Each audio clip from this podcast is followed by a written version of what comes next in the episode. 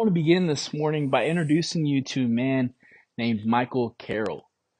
Michael Carroll is from England, and at the age of 19, he won a $14 million lottery. That man was blessed. However, he didn't use that blessing very wisely. He found himself wasting it away on drugs and immoral living, and 20 years later, he had to file for bankruptcy. Today, Michael Carroll is a butcher, living off of minimum wage and government assistance. Michael Carroll was a man who was blessed tremendously, that he just wasted all of that blessing away. Maybe you can think of people in a similar situation, people that, that have been blessed, and you look at your, them and you say, man, if only I could have been blessed like that, I wouldn't have wasted it away like they did. That leaves us with a great question to start with this morning. When you find yourself blessed tremendously, how are you to respond to that? In the midst of blessing, what is the appropriate response? Last week, we started going through the Sermon on the Mount. Jesus starts this sermon with the Beatitudes, or blessings from God. He says things like, Blessed are the poor, and the meek, and the hungry, and the persecuted. And, the thing is that that's exactly who Jesus was talking to.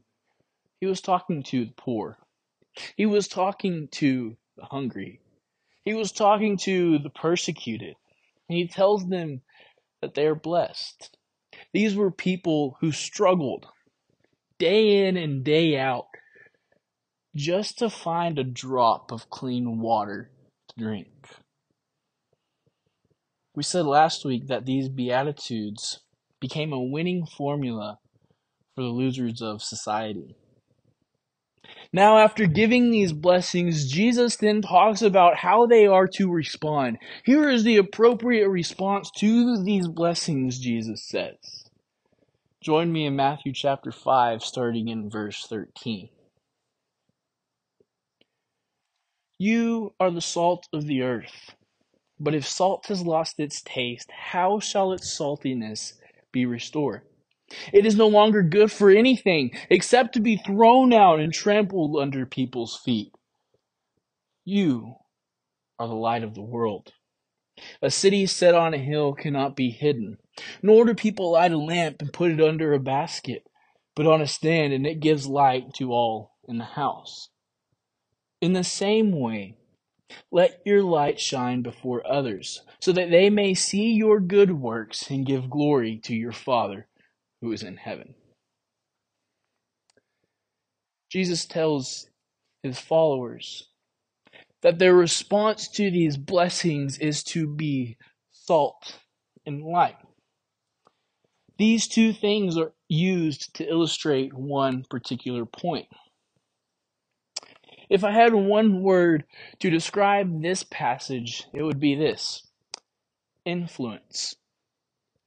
Influence. The followers of Jesus are to have an influence on the world around them.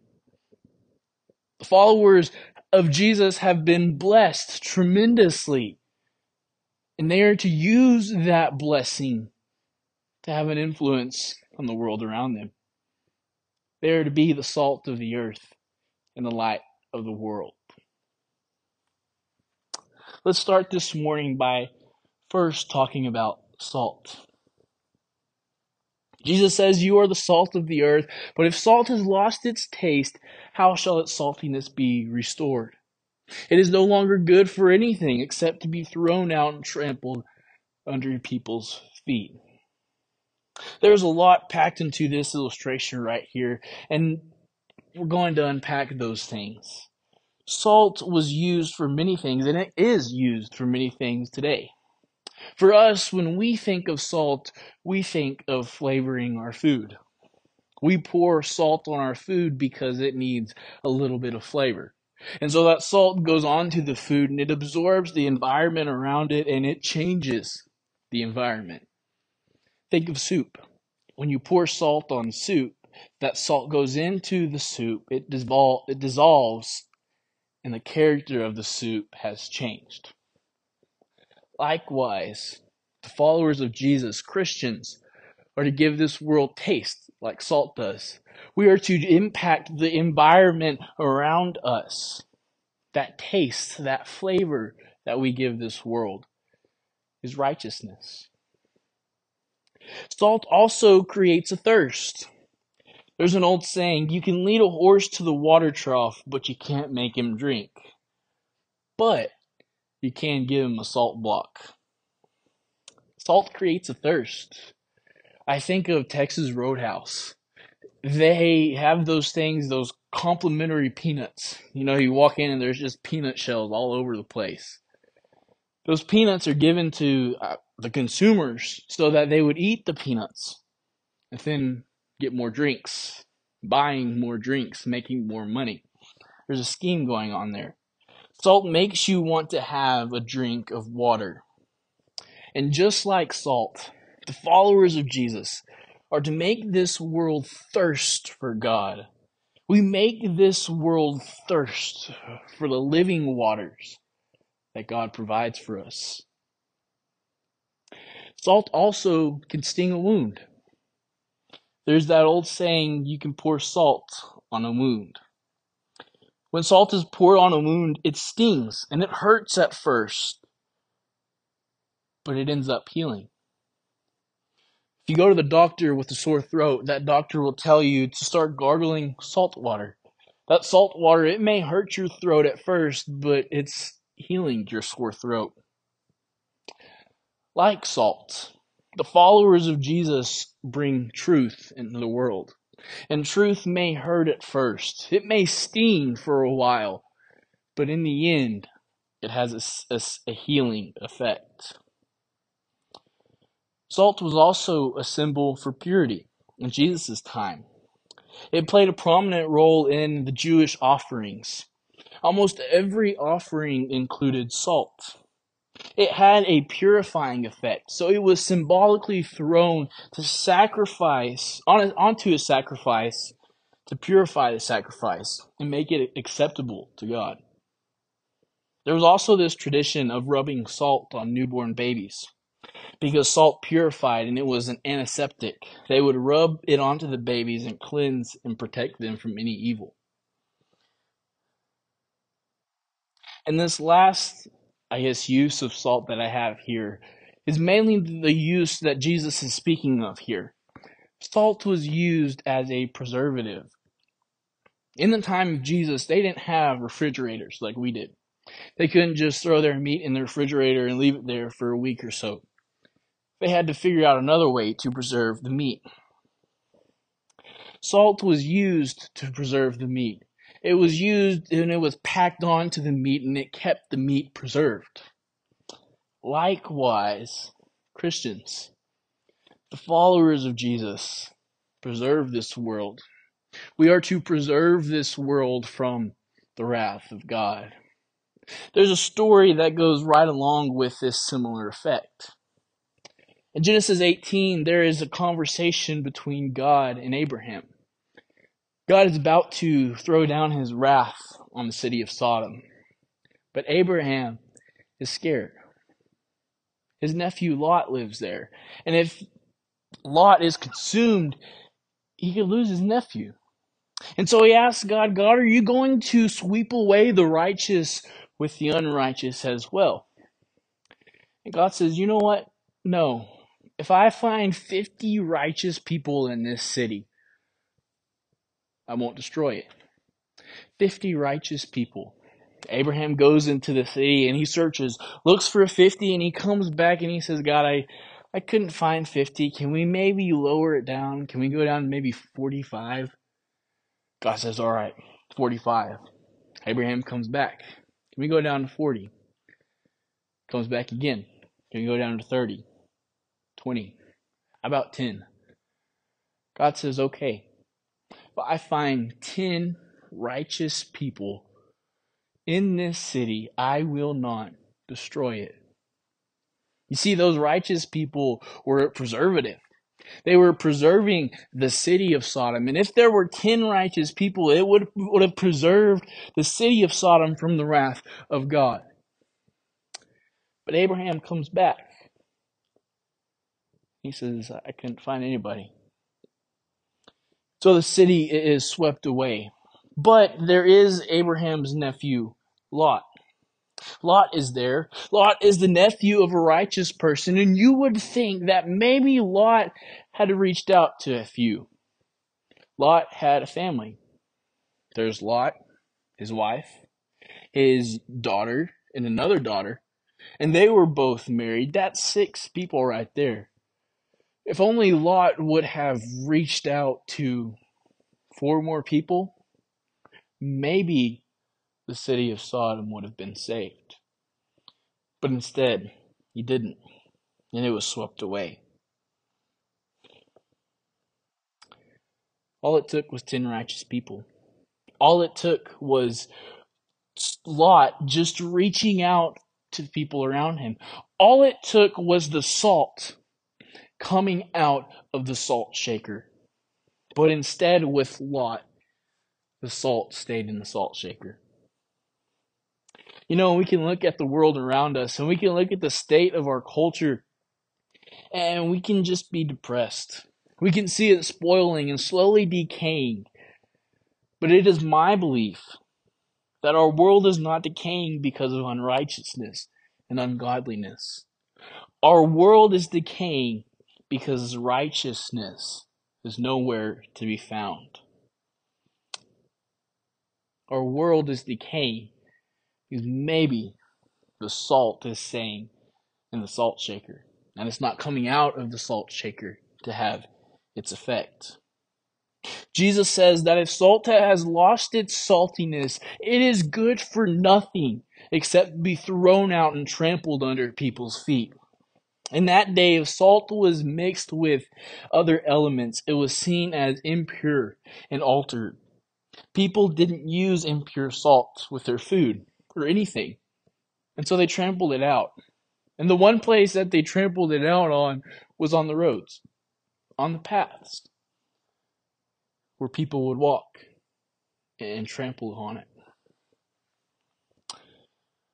For salt to accomplish all that it is set out to do, it must get out of the salt shaker. All right, that's salt. Let's move on to light. Jesus says, You are the light of the world. The New Testament talks about light a lot. It says that God is light in 1 John chapter 1. Jesus will also claim that he himself is the light of the world. I think that's John chapter 8. Light in the Old Testament also represented the glory of God. Think of the pillar of cloud and the pillar of fire. Those were lights that guided the, the path for Israel. They represented the glory of God. Light has one job, and that is to shine. Light must shine. That is what it is designed to do. Jesus illustrates this with two things. First, a city on a hill. When that city is shining bright, you can see it illuminate the entire skyline. And there is no way that you can hide that city on a hill. This past summer, when I was in Israel, we spent a couple nights on the shore of Sea of Galilee. I went out late one night and I decided I wanted to see the stars over the Sea of, Gal- of the Sea of Galilee. That would be beautiful, right? A beautiful picture just to take and I go out and it's probably 11:30, maybe even midnight. I waited till it was late and there was definitely going to be stars out. But I walk on the dock and I see the sky is actually lit up.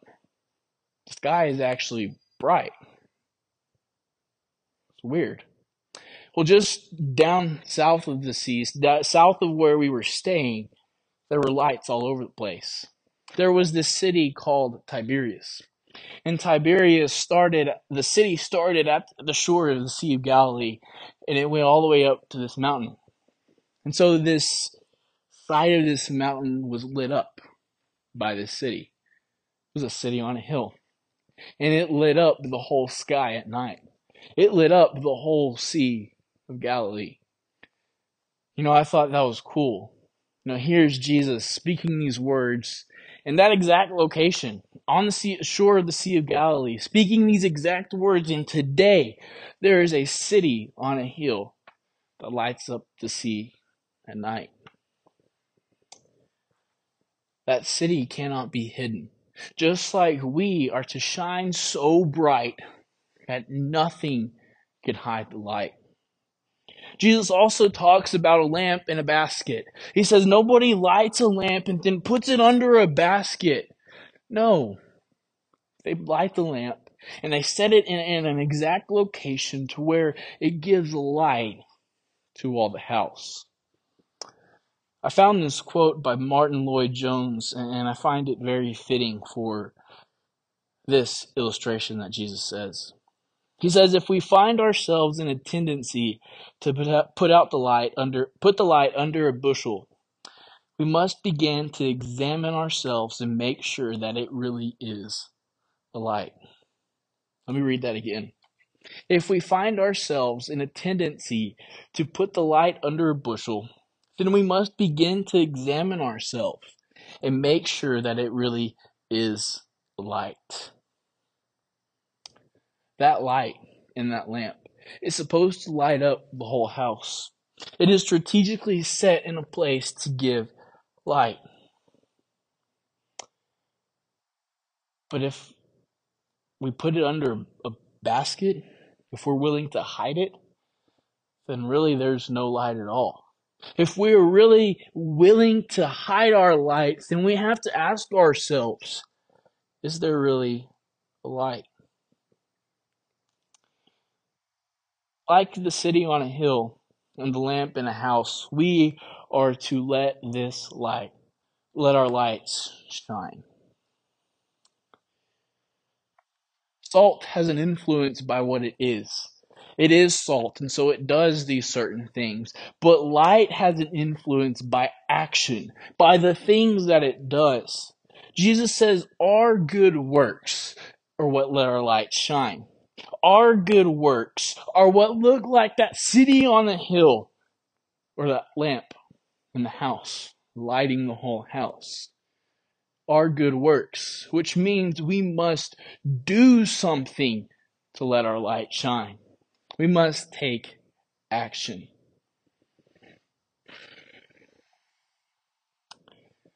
Jesus wants to use us to have an influence on this world. Jesus wants us to have an impact on the world that is around us. Jesus says that we are blessed by God, but we are to use that blessing to be an influence. But in order to do that, we must do two things.